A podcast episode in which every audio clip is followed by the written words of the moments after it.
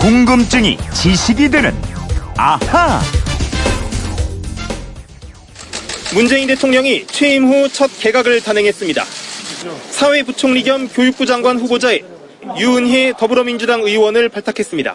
국방부 장관 후보자에는 정경두 현 합동참모본부 의장, 고용노동부 장관 후보자에 이재갑 근로복지공단 이사장을 각각 지명했습니다. 여성가족부 장관 후보자에는 진선미 민주당 의원을, 산업통상자원부 장관 후보자에 성윤모 특허청장을 각각 발탁했습니다. 네. 정부가 개각을 단행했다는 뉴스 잠깐 들으셨는데요. 휴대폰 뒷번호 9791 쓰시는 분이 이런 문자를 보내셨어요. 청와대가 다섯 개 부처의 장관을 바꾸는 개각을 단행했는데요. 장관의 임기는 보통 얼마나 되는지 그리고 어떤 사람들이 장관이 되는지 궁금합니다. 그리고 장관 자리에도 서열이 있나요? 이런 궁금증입니다. 궁금증 해결사 MBC 이영은 아나운서와 풀어보겠습니다. 안녕하세요. 안녕하세요. 네, 뉴스에서 다섯 명의 개각 면단을 차례로 전했는데 이게 서열인가요?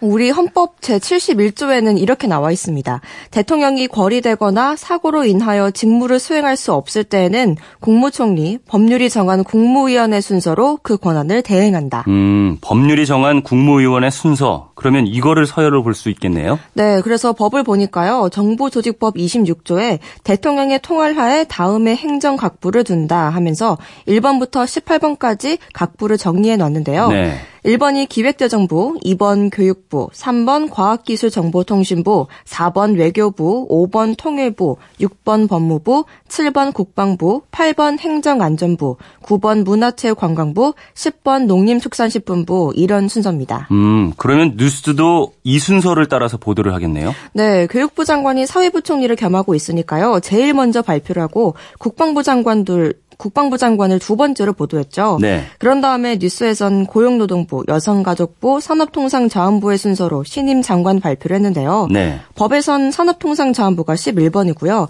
이어서 보건복지부, 환경부, 고용노동부, 여성가족부, 국토교통부, 해양수산부, 그리고 마지막 18번이 작년에 중소기업청에서 확대된 중소벤처기업부인데요. 네. 이 고용노동부와 여성가족부 장관을 먼저 발표한 건 두 사람이 아무래도 대중에게 좀 더 알려진 정치 인이라서 앞쪽에 발표한 게 아닌가 싶어요. 음, 그런가 보네요.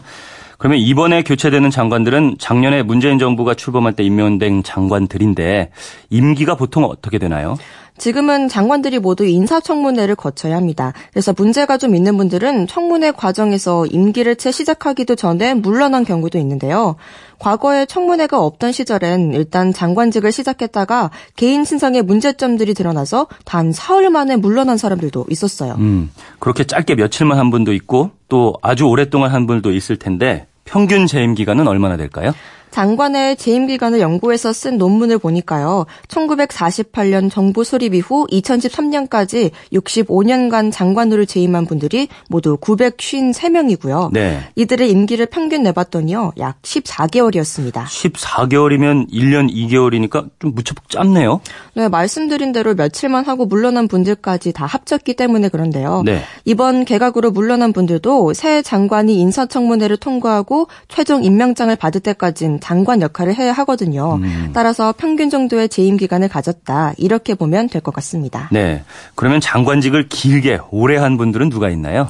과거에 직업이 장관 같은 분도 있었습니다. 네. 남덕우 전 국무총리는 무려 9년 11개월 22일 연속으로 강요를 재직한 기록을 갖고 있는데요. 네. 1968년 10월 재무부 장관으로 발탁된 뒤에 5년 가까이 재임하다가 음. 곧장 부총리 겸 경제기획원 장관으로 4년 이상 지냈고요. 네. 또한 부처의 최장수 장관은 최형섭 전 과학기술처 장관입니다. 한국과학기술원 카이스트 창설의 주역인데요. 1971년부터 78년까지 6년 6개월간 과기처 장관직을 예, 맡았습니다. 창설 당시에는 키스트였죠. 네. 이게 오래 하셨네요, 교회. 어, 그 시절은 대통령도 오래 하고 장관도 오래 하고 그랬나 봐요. 근데 사실 장관은 공무원이 오를 수 있는 최고의 자리잖아요. 그래서 공무원이라면 누구나 선망하는 자리고요. 그렇죠. 조선 시대로 치면 종이품 판서급이에요. 네. 옛날에 판서는 6명밖에 안 됐습니다. 음. 이조 판서를 비롯해서 호조, 예조, 병조, 형조, 공조 이렇게 6자리에 불과했던 영예로운 자리였는데요. 지금도 장관직이 18개밖에 안 돼서 내가 하고 싶다고 다 할 수 있는 자리는 아닙니다. 그러게요. 이 소위 관운도 있어야 하고 말이죠. 네.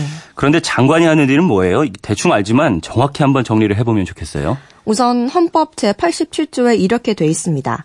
국무위원, 즉 장관은 국정에 관하여 대통령을 보좌하며 국무회의의 구성원으로서 국정을 심의한다. 음. 또 제85조에는 행정각부의 장은 소관 사무에 관해 법률이나 대통령령의 위임 또는 직권으로 불령을 발할 수 있다. 이렇게 돼 있고요. 네. 그리고 정보조직법 제7조엔 각 행정기관의 장은 소관 사무를 통할하고 소속 공무원을 지휘 감독한다. 음. 이런 내용이 있습니다. 이 헌법 과 법률 내용을 듣고 보니까 정말 막중한 자리라는 생각이 드네요. 그럼요. 국가 정책을 주도하는 최고의 자리고요. 네. 대통령과 국정의 책임을 나눠 갖는 막중한 자리입니다. 장관은 자신의 부처 정책을 최종 결정해야 하고요. 음. 문제가 발생했을 때 대응 방안과 해결책도 제시해야 하고 그 정책과 업무에 대한 최종적인 책임을 져야 합니다. 음, 그렇기 때문에 장관을 임명할 때 뭐 심사숙고하고 인사청문회 등을 통해서 능력과 자질 등을 검증하는 걸 할 텐데요. 어, 장관에게 필요한 능력, 자질이라면 뭐가 있을까요? 어, 정부 부처와 장관들을 오랫동안 취재해온 어느 기자가요, 공무원 사회에 대해 쓴 책을 보니까요, 가장 중요한 건 임명권자의 철학으로 무장하는 것이라고 합니다. 음. 장관은 대통령의 의지를 반영하는 정치가 역할과 부처의 정책을 집행하는 행정가 역할을 동시에 수행하기 때문입니다. 네, 근데 임명권자의 철학으로 무장하라, 이게 무슨 의미죠? 어, 영국은 우리보다 관료제를 오래 했잖아요. 이런 외국 사례를 연구해 보면 장관 임명의 기준의 첫 번째가 충성도였다는 겁니다. 그 다음이 전문성이고요. 그래요? 전문성이 아니라 충성도가 필요하다. 좀 의외인데요. 대통령은 자신의 정책 구상을 가장 잘 실현할 수 있는 사람을 장관으로 임명하는 게 당연하고요. 네. 그렇지 않다고 판단되면 즉시 해임해야 한다는 거예요. 음. 이것이 바로 국민들에게 공약을 내고 당선된 대통령의 책임 정치라는 거고요. 네. 장관 입장에서도 자기 부처의 업무를 잘 하려면 대통령의 신임이 절대적으로 필요하기 때문에 대통령을 든든한 후원자로 만들어야 한다는 음. 겁니다. 그러니까 이른바 실세 장관이 돼야 한다 이거네요. 맞아요. 그래서 각 부처의 공무원들도 대통령과 친하거나 정치적으로 인연이 강한 사람이 장관으로 오는 걸 더 반깁니다. 듣고 보니 그렇네요. 밑에서 일하는 공무원들 입장에서는 뭐 그래야 힘이 생기고 또 일도 잘 풀릴 테니까 말이죠. 네, 또 하나 장관에게 필요한 능력은요. 청와대 비서실을 내 편으로 만드는 겁니다. 음. 왜냐하면 아무리 대통령의 신임을 받는 장관이라고 해도요. 대통령을 수시로 만날 수는 없잖아요. 그렇죠. 자신의 의견이나 정책을 청와대 수석 비서관을 통해서 전해야 하는데 비서실에 잘못 보이면 대통령과 커뮤니케이션을 잘 할 수 없고 흔히 말하는 코드를 맞출 수 없기 때문입니다. 그럴 것 같네요. 근데 대통령을 바로 옆에서 모시는 참모들은 힘이 무척 세죠. 왜 그런 말도 있잖아요. 권력은 거리에서 나온다. 대통령과 음. 늘 함께하는 청와대 비서실은 힘이 셀 수밖에 없는데요. 네. 그래서 과거에 어떤 장관은 책임은 장관에게 있고 권한은 수석에게 있다. 이런 말을 하면서 수석 제도를 폐지해야 한다고 주장하기도 했었습니다. 음. 지금도 보면 부처 장관과 청와대 참모가 의견이 잘 안 맞아서 갈등이 있는 것처럼 보도되기도 하니까 이게 어제 오늘 일은 아닌가 보네요. 나름의 능력이 있는 분들이니까 어찌 보면 이견은 당연한 겁니다. 네. 문제는 이런 이견을 어떻게 조율해서 최선의 정책 조합을 만들어내고 실행하느냐 이 여부에 정부의 성패가 달려 있다고 볼 수 있고요. 장관이 아무리 정책 결정을 잘 하더라도 공직자들이 일을 제대로 하지 않으면 원하는 결과를 얻을 수가 없거든요. 네. 따라서 공직 사회를 잘 장악하고 다루는 능력도 장관에게 꼭 필요한 자질일 겁니다. 맞습니다. 질문하신 9791님 궁금증이 좀 풀리셨죠? 덕분에 저도 많이 배웠습니다. 선물 보내드리겠고요.